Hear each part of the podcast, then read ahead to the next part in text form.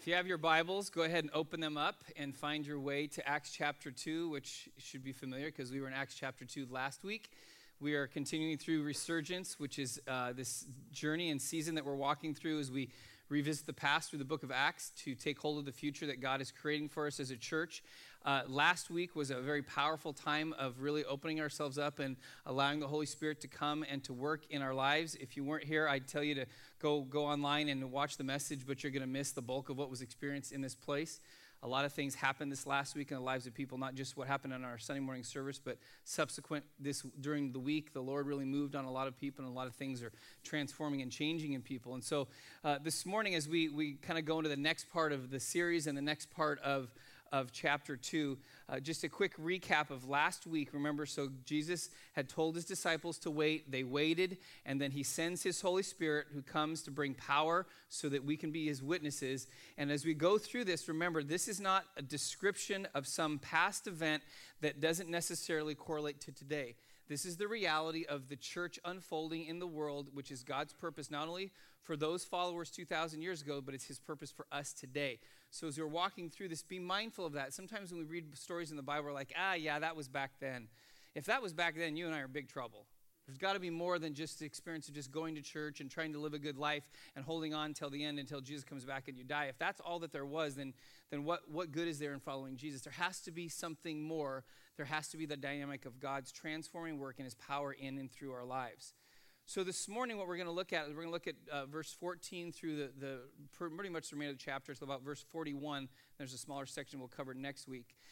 But this is what happens. So the Holy Spirit comes and amazing things happen. These tongues of fire come in and separate over people, and they start speaking in languages they don't understand, which is kind of strange.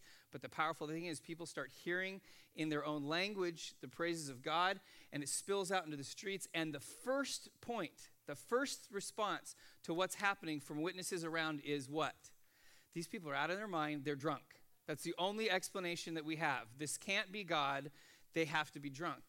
And immediately, what they're experiencing is this thing called tension. And there is tension in our story. There's tension in the story of God. There's tension in following Jesus. And this is one of the things I think we get confused with when we try to understand what does it mean to follow Jesus. We think we surrender our life to Jesus, we confess our sins, we accept Him, we receive forgiveness, and then everything's perfect and everything is fully understood. There's no confusion, it's all clear to us, and we just live happily ever after. That is the furthest thing from the truth. Because here's the question that, that we'll look at today is what Peter's responding to, because they're asking a question without making the statement. They're asking this question Is this God? And I, whether you know it or not, you ask this question almost every day of your life. When you have something pushing in on you that God could be moving or working or challenging you, you're always faced with this question Is this God doing something or is this the enemy doing something or is this my flesh doing something? Is this God? That's the question that we all have. And then Peter launches into one of the most powerful messages in all of the Bible to explain yes, this is God. But one of the things that you and I have to be willing to embrace, and this is one of the things that when I sit down with people, we don't like this. We think we like things clean. We like, like things easy and neat and tidy. Following Jesus is not neat and clean and tidy. Read through the Gospels. It, it, it challenges everything about you. And so here's, a, here's an example. Here's a bungee cord. Anybody seen one of these before? So a bungee cord is built to hold things together, to tie things down, to keep things from flying away. But a bungee cord only works when there's tension. If you hold a bungee cord like that, there's not much tension there, is there? It doesn't really serve a purpose. But if I attach this end to one thing and this to another, and then we pull, then you get tension. In fact, I thought about I would get somebody up here and I would have them pull on one end and I pull on as hard as we can. Yeah, and although you would go, oh, don't do that. Why would we say that? Because we're afraid someone's going to let go and this, the tension's going to explode and somebody's going to get hurt. What is that feeling? It's the feeling of I don't like tension. I don't want tension. So here's a news flash. If you don't want tension, then you don't know what it means to follow Jesus because one of the things the journey of following Jesus will always push you beyond what you understand and beyond what you're comfortable with. Because God is God, He's not in a box, and He goes beyond our understanding and our explanation, and that's where faith comes in. To believe beyond yourself is tension. That means I'm believing in something I can't fully understand, I can't fully grasp that. And so this is what they're experiencing in Acts chapter 2. This stuff spills out onto the streets. People are speaking in tongues. The power of God is showing up. And they're like, I don't know if this is God. And here's the question today you and I can actually be in the midst of a work of God and miss it completely because we've written it off as this is not God. Now, I'm not saying everything's God, but the greatest tragedy for us would be to walk away from an experience and never experience what God had for us. But here's one of the things as we jump into this passage this morning, I want you to be aware of. So we were praying this morning as we do before every Sunday. A number of people were here. We were praying and just listening. God, what are you saying? And there was there's always a theme that God seems to kind of stream throughout the prayers as we're we're kind of listening to what He's saying. And part of that this morning was uh, something was shared about that God wants to do a deep work in all of us. But the question is, is God doesn't just barge his way in, he just doesn't force his way in, but he has to, he comes into us in, in, in a way that we're open to receive what he wants to do. And so here's the analogy that was given during prayer, and I thought it was really well, really done well all of us know that there's deep brokenness inside of us. In fact, one of the things I felt like God was saying about this morning is that He wants to satisfy the deepest hunger of our souls today. But as this analogy is being shared, it's like you and I know that there's something not right in us, something that has to change, something that has to be transformed, and it's deep inside of us. It's like when you when you know there's something wrong with your car, and you can hear a sound, and you know it's not right and it's not running well, but instead of going to the mechanic, you go to the car wash and you get it clean on the outside, and somehow in your mind you think, yeah, everything's fine because it looks really good on the outside. You all know that when you, when you drive out of the car wash, you feel like your car runs better psychologically, don't you? It's the same old car, just lack, lacking the dirt that it used to have. But the internal workings, the engine still has issues. The only way that you get that re- remedied is what? You got to go to the mechanic and be willing to open the hood and find out what is wrong so that it can be fixed.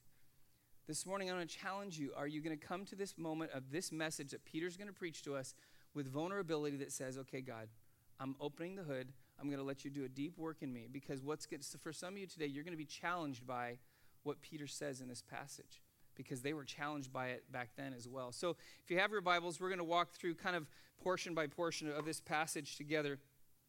And I want to start with how we respond. What is our response to the power of God? When God shows up like he did in Acts chapter 2, his Holy Spirit comes, how do we respond? So go ahead and look at verses 14 through 21. The first way we respond is this is kind of a little bit of what we talked about last week is that we are confused about the Holy Spirit. He doesn't necessarily bring clarity initially, but he confuses us. The, the first response is what? The, these people are drunk. And, and now we're going to get into this passage, and this is what Peter says no, no, no, they're not drunk. In fact, this is actually biblical, what's happening in front of you. This experience was something that was predicted years and years and years ago, and now it's happening. So if you have your Bibles, let me read, starting in verse 14. So Peter's response to, they must be drunk, is this God? This is what he says. It says, But Peter, standing with the, with the eleven, lifted up his voice and addressed them. Men of Judea and all who dwell in Jerusalem, let this be known to you and give ear to my words. For these people are not drunk, as you suppose, since it is only the third hour of the day, which means it's in the morning. Come on, guys. But, for, but this is what was uttered through the prophet Joel, verse 17. And in the last days it shall be, God declares, that I will pour out my spirit on all flesh, and your sons and your daughters shall prophesy, and your young men shall see visions, and the old men shall dream dreams even on my male servants uh, and female servants. In those days I will pour out my spirit, and they shall prophesy. And I will show wonders in the heavens above and signs on the earth below blood and fire and vapor and smoke. The sun shall be turned to darkness and the moon to blood before the day of the Lord comes, the great and magnificent day. And it shall come to pass that everyone who, holds, uh, who calls upon the name of the Lord shall be saved. So, what's Peter doing? He's going biblical on them. He's saying, You guys, you're, you're challenged by this? You think this is not God? You think this is just drunkenness? Then let me show you. Let me open your Old Testament to you and show you. This is exactly what Joel was talking about that God revealed to him thousands of years before, hundreds of years before, to say, This is coming. This is going to happen. You need to be ready for this. So Peter's explaining this. And why is that important? Because you and I have to understand that we are in what Joel described and what Peter highlighted the last days. Now, when we say that phrase, it's always people freak out. It's like, oh, Jesus is coming tomorrow. Well, he might come tomorrow. But last days is almost like, okay, well, let's just pack up and go move to the hills and, you know, stockpile weapons and wait till Jesus comes back. That's not last days reality for the church. Last days are not just there's another day. Last days is a season, it's a period. It's the season between Jesus ascending back to the Father and then him coming again. That's the last days. That's the last days when he's not physically walking around the planet. That's why he sent his spirit into the world, into his people to be the power of God just as much as he was the power of God when he walked on the planet. That's the season that we lived in. It would be absolutely ridiculous to think that we are in the last days with no power. We're in the last days with no presence of God. We are desperate for that. And the last days are that God would do work in our lives. But, but here's the question for us if, if our stance is because of our confusion by the Holy Spirit, we push out and get rid of the baby with the bathwater because we don't understand it, then here's what happens we don't get to experience what the church is here for. Jesus said we're supposed to make disciples of all nations. We're supposed to reach all people. And the only way people ultimately come to Jesus is not just because they decided one day they're going to figure out that Jesus is God, but something happens inside of them that is a result of the work of the Holy Spirit. And it's a result because the church is filled, filled with the Holy Spirit. And the result is when we get to the end of the chapter, guess what? 3,000 people. That's just guys they're talking about because that's all they, they used to do. There's probably more that came to know Jesus just out of Peter's message. Was that because Peter's a great preacher? Absolutely not. Read Peter in the Gospels. The guy is fumbling and stumbling and bumbling, and he's always sticking his foot in his mouth, and suddenly he gets eloquent. Is that Peter studying? No. Is it Peter practicing? No. It's Peter full of the Holy Spirit talking about God and people being convicted to the heart and being transformed by the Holy Spirit. You and I have to understand there's something that we have to come to grips with, which most of the rest of the world is is schooling us in right now. But in our arrogance, in our Western mindset, we don't necessarily see it. Do you know that the, fastest arms and elements of the church are not in North America and not in Europe? That's the West. You know where they are? Everywhere else. They're in China, they're in South America, they're even in the Middle East underground. The church is growing. And you know, the fastest growing element of the church in the world and this is not even, there's not even a close second, is what we would call the Pentecostal movement that's been going on for the last hundred years. That's where people are coming to know Jesus. Because what's happening is that people in different countries come to the table with spiritual powers that are, that are working in their lives with sicknesses and diseases and illnesses. And they think it's great that Jesus is God, but what happens if I can't get freed from demons? And what happens if I can't experience healing? And the power of God shows up and people get saved. That's supposed to be happening worldwide. And it's supposed to be happening everywhere. Not just at certain churches that sometimes, you know, in the United States, we got one church. Oh, that's where the miracles are. So you got to go, you got to go to Redding, California, or you got to go to Brownsville, or you got to go to Toronto. You got to, no, that's not New Testament. They didn't have an outpost of Holy Spirit power. The Holy Spirit was present with his people wherever they were. So it should happen in Antioch. It should happen in Simi Valley. It should happen everywhere we go. Why? Because the power of God is working in our lives. So if you and I are confused by the Holy Spirit, we're missing what God wants to do in our life, the power that He wants to bring for us, and it creates tension. And the point of tension ultimately is to pull us towards God's direction, which is what we'll talk about a little bit later. Second thing, go ahead and look at verse 22 to 28. Here's the second way that we respond to God's power, and this is where Peter gets specific. We are indifferent towards the resurrection. You're like, wait a second, we're talking Holy Spirit stuff. What are you bringing the resurrection? I'm not bringing the resurrection. Peter's bringing in the resurrection. In fact, he goes Old Testament again. He quotes from Psalm 16 and David's words, because they all had a high regard for David. David was kind of the king, the, the kind of the gold standard for kings. So what does Peter do? Look at verse 22 down to verse 28. He says, Men of Israel, hear these words. Jesus of Nazareth, a man attested to you by God with mighty works and wonders and signs that God did through him in your, in your midst, as you yourselves know, this Jesus, delivered up according to the definite plan and foreknowledge of God, you crucified and killed by hands of lawless men. God raised him up, loosing the pangs of death, because it was not possible for him to be held by it. For David says concerning him, I saw the Lord always before me, for he is at my right hand, and I may, that I may not be shaken. Therefore, my heart was glad and my tongue rejoiced. My flesh also will dwell in hope. For you will not abandon my soul to Hades, nor let your Holy One see corruption. You have made known to me the paths of life, and you will make me full of gladness with your presence. Why is this significant? David is, or, or Peter's quoting David, which they all knew, and he's saying David was talking about Jesus. David was talking about the Holy One that God would not allow to see corruption, which means death, which means Jesus actually rose from the dead. So he's going back to the Old Testament, he's going back to the scriptures, and he's saying, even David saw the resurrection in the future. And now you have firsthand seen the resurrection, and yet you still are challenged and indifferent to its power in your life. The one distinguishing factor that the people of God have on the planet that is different than any other religion, any other faith, or any other philosophy is we worship a guy who's no longer dead. He's alive. No other faith, no other mentality has that reality. And it, and, and it isn't some, some trumped up, some kind of information that we've made up to say, yeah, we serve a guy who's alive. He was dead, but now he's alive. No, that is a historical fact. And I won't take time, but you can go through history and you can find out from the Bible and outside the scripture that the resurrection is absolutely verifiable. And the only way it's not is if you lie to cover it up, is, which is exactly what the religious leaders did 2,000 years ago. It didn't work well for them, did it? You can't keep down the power of God through Jesus' resurrection. Why is this important? Because you and I may not necessarily disbelieve the resurrection, but by our lives, we sometimes certainly don't reflect that we actually do believe in the resurrection if we actually believe that we serve a God who has defeated death, death is the biggest issue for all of us. But we serve a God who took care of that. How can you and I be indifferent to God's work in our lives or God's work anywhere?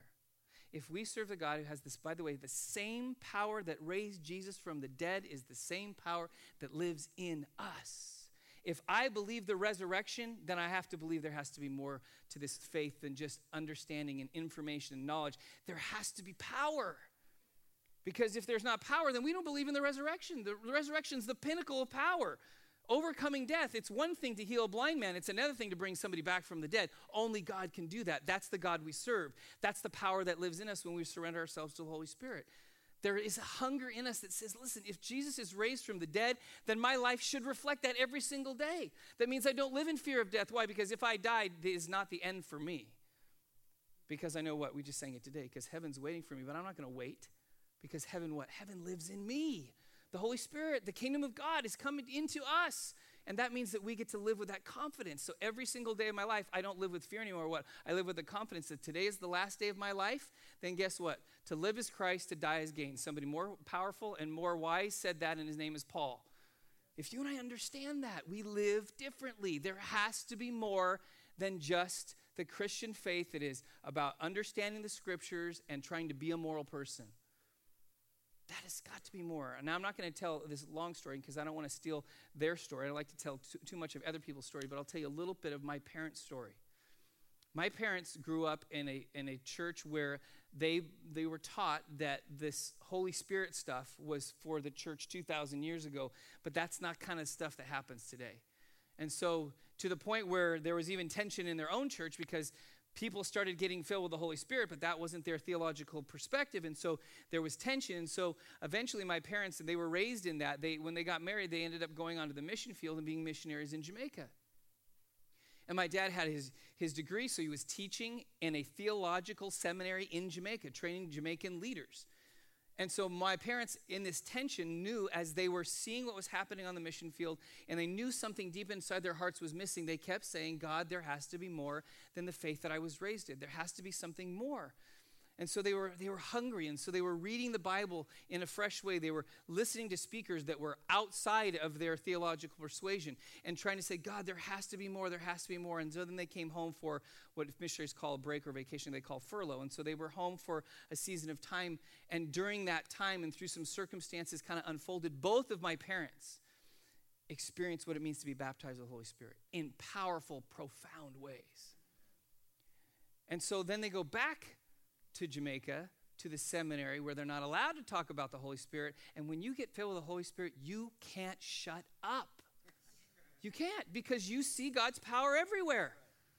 So my parents were not, my dad was not only teaching, they had a, a youth group of about 30 Jamaican kids. And so they were having meetings, and these kids started to get filled with spirit. And They started prophesying over each other, and it's this like this stuff's happening. Then, then this is when it really got bad. It spilled into my dad's classroom. They start going through the book of Acts, and he starts seeing the book of Acts in a whole new light. And so he starts teaching about the power of the Holy Spirit, baptism of the Holy Spirit, that God wants to come in power, and all of a sudden, word gets out to the president of the seminary. That was the beginning of the end for my parents. Because he sat my dad down and said, No, no, no, you can't bring that into the classroom. You, you, you can't do that. And if you're going to keep doing that, then you're going to need to find somewhere else to go and teach. And so my parents did. Left the mission field, came back to the United States, settled in Corona, California, which is the first memories that I have, which, by the way, I lived for a year and a half in Jamaica. I don't remember a thing. I was told I've seen pictures. That's the only thing I know of it. But something happened in them. In fact, one of the things my dad and I have talked about over the years, my dad is an amazing teacher, gifted, filled with the Holy Spirit. His favorite book in the whole Bible is the book of Acts, which, by the way, in February, he's going to come and be a part of the series. I'm going to give him a passage and let him go to town on it. So, so those you keep asking, when is your dad going to come and speak? Okay, sometime in February. You'll have to figure out which Sunday, so you'll have to show up every Sunday in February, okay? so, understanding that if we're indifferent, we miss out on the power when we're indifferent towards the resurrection. Then there's a third thing. Look at verse 29 to 36. Believe it or not, our response to the power of God is that we are resistant to the authority of Jesus. So Peter gets deeper. Listen to what he says going on verse 29 down to verse 36. He said, Brothers, I may say to you with confidence about the patriarch David that he both died and was buried, and his tomb is with you, or with us to this day. Being therefore a prophet, and knowing that God had sworn with an oath to him that he would set one of his descendants on his throne, he's talking about Jesus, he foresaw and spoke about the resurrection of Christ, that he was not abandoned to Hades, nor did his flesh see corruption. This Jesus God raised up, and that we all are witnesses, being therefore exalted at the right hand of God, having received from the Father the promise of the Holy Spirit, he has poured out this that you yourselves are seeing and hearing. For David did not ascend into the heavens, but he himself says, The Lord said to my Lord, Sit at my right hand until I make your enemies your footstool. Then he says in verse 36, Let all of the house of Israel therefore know for certain that God has made him both Lord and Christ, this Jesus whom you crucified. So Peter is talking to a group of Jews who are struggling with the concept of who Jesus is, and the power of the Holy Spirit shows up, and he says, This Jesus, who you crucified, the God of the universe, has made him Lord and Christ. He is the Messiah, and he is the Lord over everything. He is the one that has ultimate authority in your life. Why is that significant for you and I? Because some of us haven't resolved that one yet. You might be a Christian, you haven't resolved the authority of Jesus in your life because your Christianity is based on what you tell God you want instead of submitting to what He already says is true of your life. There has to be this submission to the authority of who Jesus is. Otherwise, you and I will be struggling with trying to figure out our Christianity and trying to customize it according to what we think. In fact, if I were to take you and separate you out and say, you define Christianity, what it looks like for you, we'd probably have 100 different definitions in this room. But the question is, would we have the single most important definition, and that's who Jesus is. That's Jesus' authority in our life. And that's why there has to be something in our life that's not only tied to the, to the power of the Holy Spirit in us, but there's this submission. Here's the crazy thing Did you know that Jesus believed in the Holy Spirit? You know how we know that? Because he sent him in the book of John, he promised and he promised and he promised. And in the book of Acts, he sent the Holy Spirit. The Holy Spirit is not some opposition to Jesus, it's the Spirit of Jesus that comes into the world. He's the power of God. Why is that important for us? Because some of us have not submitted our lives to the authority of Jesus. We are calling the shots. Our faith is customized. Things are optional. We don't have to do that. Why? Because I don't feel led to. I don't feel God's told me to, even though you haven't submitted your life to the authority of Jesus. Why is this so important? Because until Jesus is the ultimate in your life, you will just be doing your own thing and slapping the label of Christianity on it. And I speak this not to be condemning to anybody because I'm speaking from my own experience.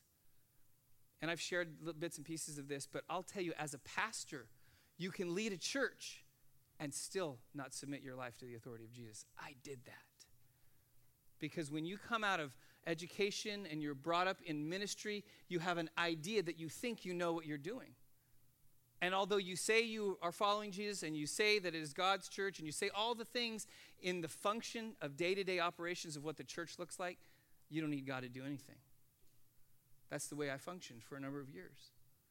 When we were in Ventura, until I finally reached a breaking point where I was miserable, I hated my life, I didn't hate the church I pastored, I disliked it strongly. And it was really not because of the people, it was because of me. And I planted the church, so I couldn't blame anybody for the problems of the church because I created them. And I was miserable. And that journey led me to a breaking point that I finally surrendered my life fully to Jesus. Now, was it that I wasn't saved for that? No. But I finally came under the authority of Jesus, and it happened in my parents' living room in Fresno, where I cried, no exaggeration, for three hours straight till I had nothing left. Because I had given up everything, and I thought, I have failed miserably. I don't know what I'm doing. And I surrendered myself to Jesus. And it was at that moment, I literally said, Jesus, anything you want to do with my life, anything you want to do with the church, it's all yours. For the first time, I was fully honest with that statement in my life. That was one of the most freeing moments in my life. The next morning when I woke up, this huge weight had been lifted off of me because I was no longer calling the shots for my life. I was no longer the one in control. And I've shared this. The following Sunday, I came back to our church and I changed the message for the day. It wasn't what I had planned originally. And the, basically, the title of the message was Your Pastor Does Not Know What He's Doing. That was the title of the message. Can I just say how much people just freaked out? Because what had happened is that I had become the authority in their life. And if I didn't have it, then oh, I don't know if I really know who Jesus is if Pastor John isn't holding it together. And I'll tell you, we went through great transition. We lost a lot of people after that Sunday because I had people coming up and clapping and saying, We knew it. We're just waiting for you to admit it. And then other people coming up and saying, Pastor John, you have to have the answers. If you don't, then I don't know if God's real. I said, That's a problem. That's a problem.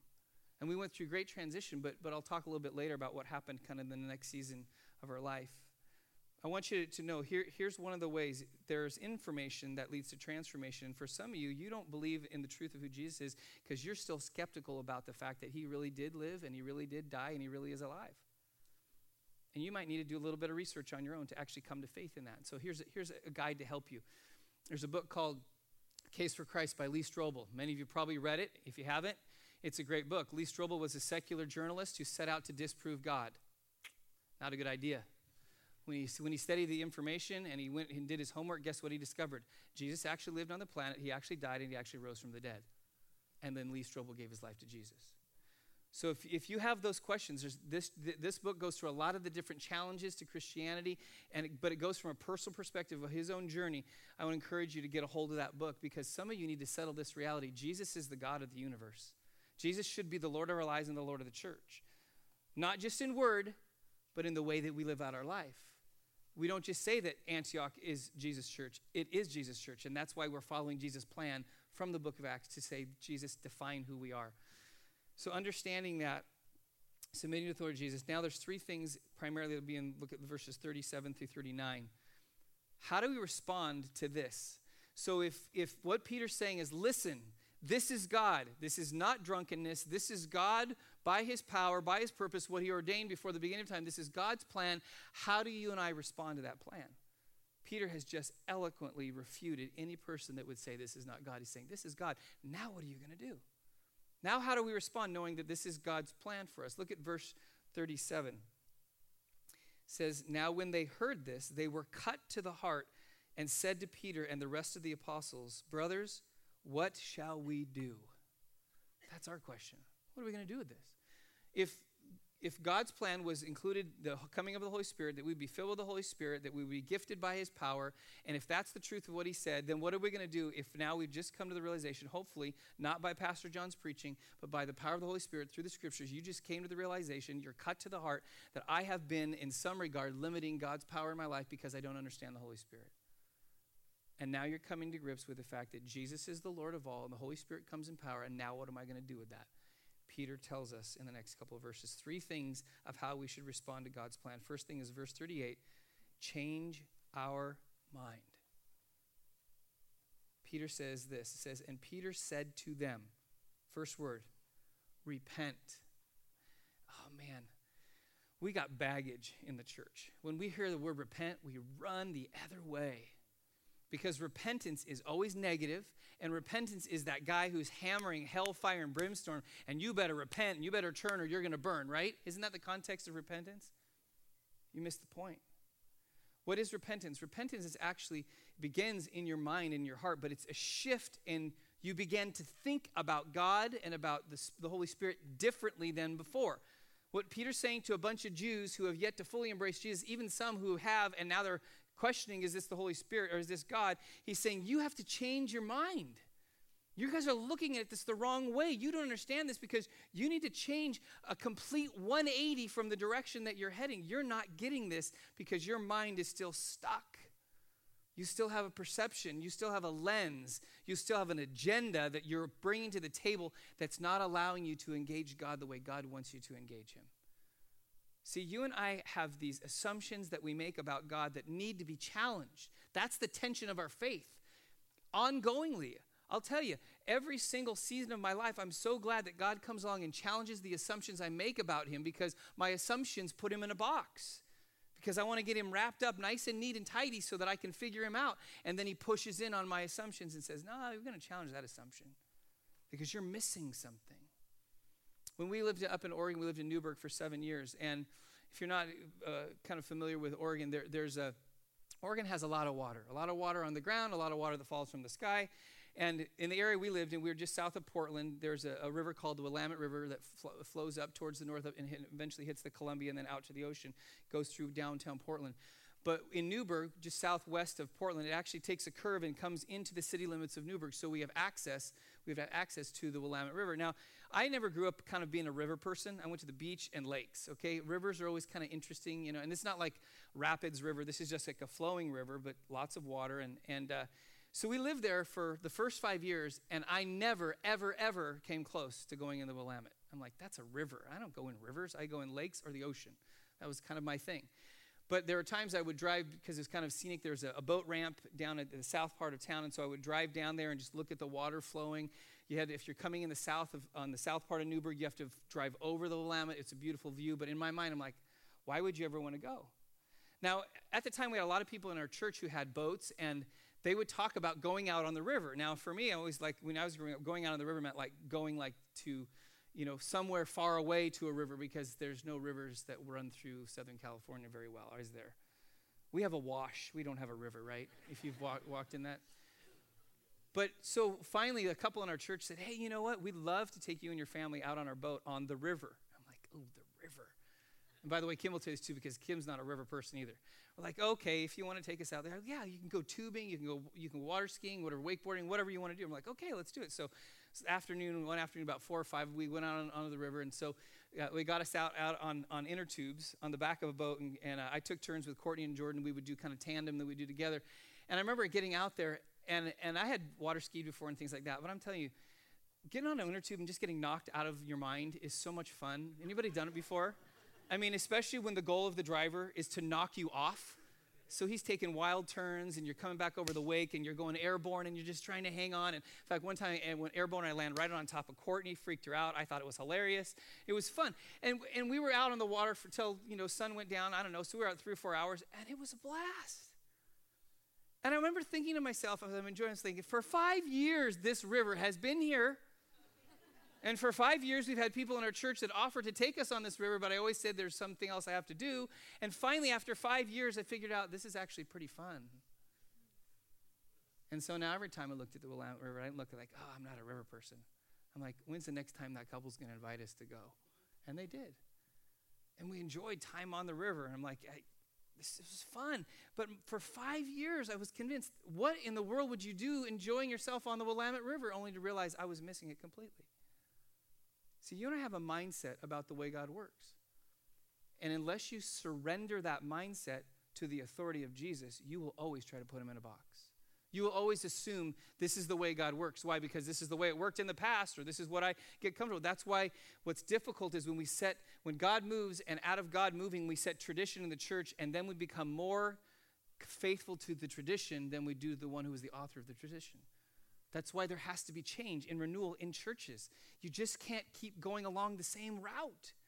There has to be something cha- change in different in our lives. And then there's a second thing. Look at again verse 38. So he says repent. Then he goes on and do what? He says and be baptized every one of you in the name of Jesus Christ for the forgiveness of your sins and you will receive the Holy Spirit. You and I have to be willing to change our direction. I began to see things differently as God d- shows himself to me as I surrender to the authority of Jesus and let him define things. And so now I actually make a decision in my life. I'm now going to take the, the, the choice to change my practice. It's not enough just to think right way, you've got to act in the right way. And here's the opportunity that, that Peter's giving to them. He uses the term baptize because this is powerful. Now, he's saying to a bunch of Jews in the first century, baptism. Now, we understand baptism in the Christian faith is the outward sign of the inward work that God has done in you. It's that first step of obedience that I am identifying myself with Jesus when I lowered into the water, his death and then his resurrection. And that's something that we all do when we come in, or we should do as a way of saying publicly, I belong to Jesus. Now, when Peter says this to a group of first century Jews, that's not what their interpretation, their understanding was. Their understanding of baptism for them was a little bit different. Baptism came along in pagan con- conversion, which means those who were converts to Judaism, who may not have even been circumcised, would go through baptism at times. So for Peter to say, you need to be baptized, they would be offended. Like, are you calling us pagans? Are you saying that we don't even know the God of the Bible? We don't even know the God of the universe? Peter's challenging their thought process. He's saying you need to change your direction of the way you function, and you need to be baptized and take the first step of action. That Now your direction has changed. What is baptism? It's the outward sign of repentance. And what is repentance? Repentance, it is in its simplest term, is a U-turn. Repentance is not a, an adjustment. It's not a course correction.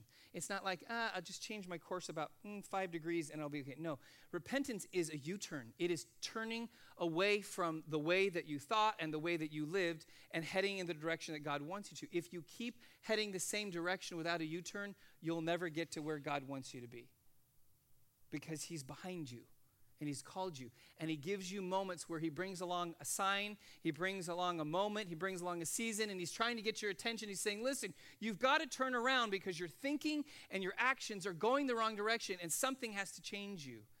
And now is the moment to do that. Don't miss the moment. Don't miss the moment that God is calling you to change. Another thing that's interesting about Oregon, not only is there a lot of water, but the rules of the road when you drive in Oregon are a little bit different than California. And one of the rules of the road in, in, in Oregon that's different than California is the way that you approach a U turn.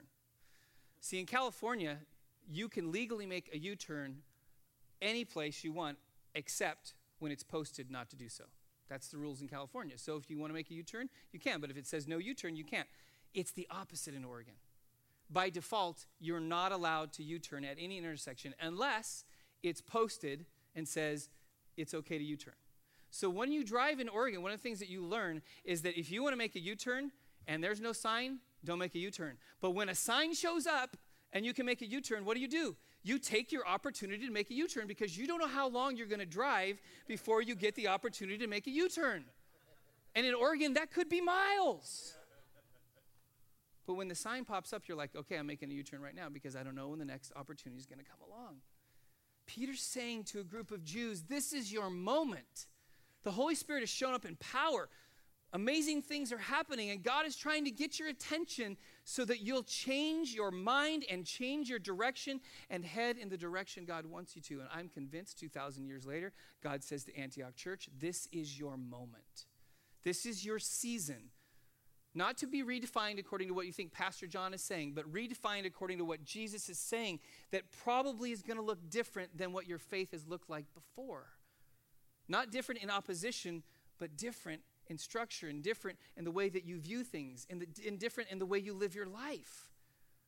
We all know the church needs to change, and we're the church because in North America right now, we're not going to lose the war, but I'll tell you right now, we are losing the battle.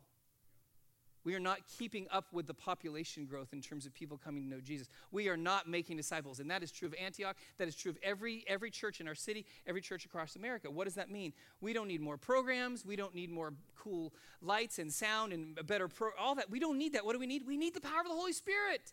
That's all the church has needed for thousands of years. And if we would just get back to what?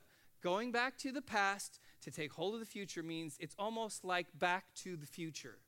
It's what it is. It's going back to what Jesus said originally. And we get off and we try all these things, and then he pulls us back. By the way, you know what that's called when he pulls us back? It's called revival.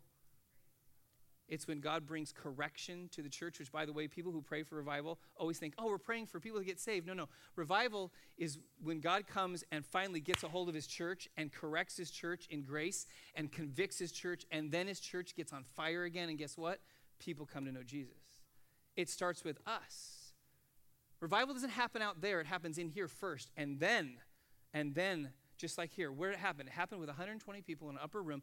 God shows up and then it spills into the street. The result is 3,000 people get saved in one day. But it started where? In a group of believers who surrendered their lives to Jesus, submitted to the power of the Holy Spirit, and God showed up. That's what God has for us today. And then here's the third reality.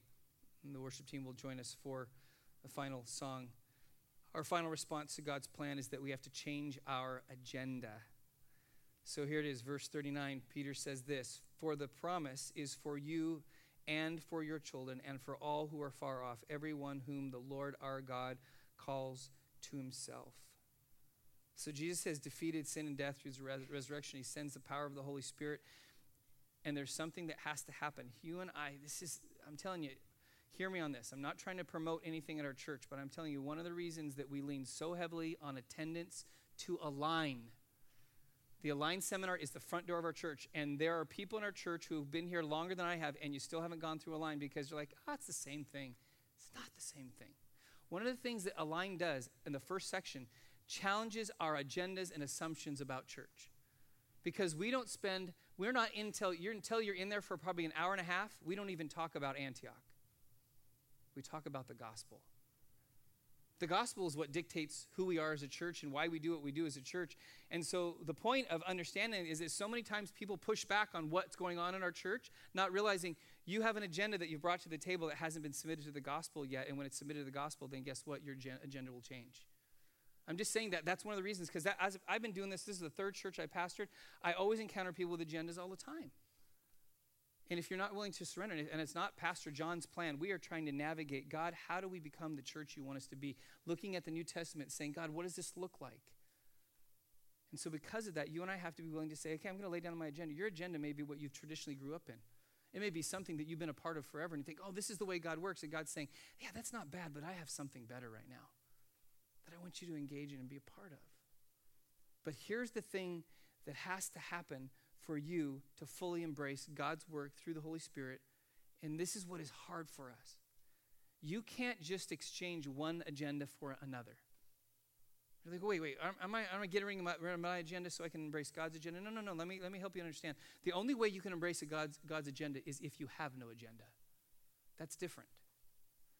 And this is what happens God gets a hold of you in such a way that you surrender to Him, that you allow yourself to be undefined. We don't like that. That's tension. Wait, wait, wait, I have to have the answers. I have to have it together. I have to. No, no, no, no, no. Here, here's what happens. You, you read through the through Acts, and you'll see. By the way, when Paul eventually gets saved, and Jesus appears to him, he was undefined. He was wrecked. He didn't have the answers. And all of his Jewish upbringing and synagogue training and all the things that he had in the temple, Paul did not have a category for Jesus showing up and blinding him, and then eventually filling him with the Holy Spirit and changing the scope and the purpose of his life. And so Paul had to say, okay, and I, I don't understand all this, but I surrender myself to you. You and I have to be willing to be undefined. So for me, I, I told you three hours of weeping in my parents' living room in Fresno, and the next morning waking up with this, this weight that was lifted off of me. And here's, here's the hard part walk back into the church that I pastored for about five years and saying to our people, I'm being honest with you, I don't know what I'm doing, but I'm okay with that.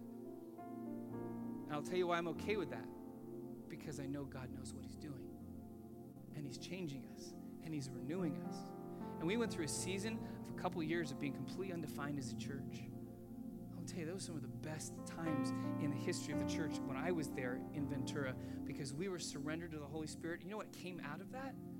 Number of things. One of the things is we just knew we needed to pray. And so for a season, we actually started 24 hours of prayer ongoingly. We, we removed moved some of our uh, facility structure around, created a prayer space that literally for a season of time, we had somebody in that prayer room, prayer room 24 hours a day on hour increments praying for our city, praying for our church, crying out to God. And then we moved it to once a week where we had at least a, one cycle of 24 hours. I remember taking the night shift. 2 a.m., nobody's out on the streets of Ventura at 2 a.m. Eh, maybe some people who shouldn't be out on the streets at 2 a.m. are out there. But I remember getting to the church and you'd hand off the baton, someone would come out. In fact, I remember Tracy Davis like taking the 1, 1 a.m. She'd come out of the building, give her a high five, she'd head off to Fillmore, and I'd go in. I just that time alone with God and God, what do you want to do? That set up for the next season when we came and we moved to Newberg. And I remember, here's what happened when I got to Newberg. I said, okay, God, you're already at work in this church. You already work in the city. It's not my job to bring an agenda. It's my job to say, God, what are you doing? So we walked into that church, and let me tell you, in the first 18 months, you, I cannot tell you how many times I was asked this question. Here's the question people asked Pastor, what's the purpose of the church? What's the vision of the church? What is it? And I would confidently say, I don't know. And they're like, we just hired you from California to come pastor this church, and you don't know. I said, Yeah, isn't it great? But I said, God knows. I said, I guarantee He's going to show us who we're supposed to be as a church. But we have to figure out what He's doing first before we start coming to Him with an agenda and say, God bless our agenda. And so for 18 months, we were undefined. And then in 18, after 18 months, some radical things started to happen through dreams that God gave and through identifying the enemy's work among us. And I'll tell you what had happened, just so you know, it isn't about numbers. The church was 500 when we got there, it was 400 after a year and a half. We'd have imagined, we had figured out how to run 100 people off. And then for the next four and a half years, the church kept growing and kept growing. And when we left, the church was 700 people. I don't say that because, oh, look at me. No, no. What I'm saying is we surrendered to Jesus and said, Jesus, would you come and fulfill your agenda? Show us what that is. And that's for our church. God, what is your agenda for Simi Valley? Let's not just assume we know. That's why we do Pray Simi every year, is not just to have a season of prayer, it's to get into the streets, open our eyes, and pray, God, what are you doing in our city? What are you calling us to do? You've given us the power of the Holy Spirit. Now we want to go out and live that out in the streets. We want to live it in our neighborhoods, in our jobs, because our city, our cities are dying for the power of God. We're not meeting it as a church. So something has to change in us. So we're going to go into a final song together, and it's the song that we sang last week. But but I want you to understand one of the most amazing things, and this is what how God works. God wants to fill us with His Spirit. We're gonna we're gonna sing this last song together, but I want you to to allow it to be a time where you're undefined before the Lord. You know, the end of the chapter, and we'll just almost the end of the chapter, and when it says that 3,000 people came to faith and were baptized. I want you to understand the power of what's going on in this passage. Peter, of all of the disciples, was the last person that should have done what he did. He's the one that failed the worst. Then, of all of them, other than Judas, who obviously wasn't even on the scene anymore because he had taken his own life, but Peter is the one who stands up and in, in powerful way references, quotes the Bible spontaneously without any preparation to say Jesus is the one that David talked about. Jesus is the one who was dead and is alive. Jesus is the one who sends the Holy Spirit. Jesus is the one who's the Lord over all things. And then 3,000 people get saved. What does that say to you?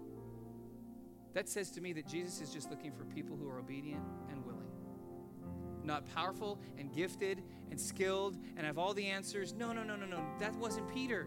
And that means, what did Peter have that sometimes you and I forget that we are supposed to have? He was filled Spirit. That's the only way Peter did that. I would love in our city for something crazy to happen. And in the moment, I'm like, well, I better give explanation to this. And then 3,000 people get saved, not in a church, but on the street. That's a God thing. Can it happen? Oh, I hope so. I believe so. So as we sing this last song, I'm going to ask you to do something. Just close your eyes. Would you be willing to surrender your agenda today. Your perception of the way God works, your perception of the power of God through His Spirit. And maybe God did something wonderful in you last week. Maybe He didn't. Maybe you walked away the same last week as you came in. But, but now you're coming and saying, okay, God, I'm willing to surrender my agenda, my assumptions, what I view and understand is to be my faith or Christianity, and say, Jesus, would you now by the power of your Holy Spirit, would you redefine what it looks like to follow you? So, Jesus, in these next few moments as we conclude and we sing this song, would you come by your power, Lord? We need more of your power. We need your Holy Spirit to move and to redefine and to change us so that, Lord, our understanding of who you are is not determined by us, but it's determined by you as you reveal yourself to us. So, Jesus, would you in these moments, would you send your Spirit and fill us again, Lord? If you want to equip us with power and with gifts, if you want to bring healing in this room, Lord Jesus, it is your church, it is your morning, it is your agenda. Would you fulfill it in us today?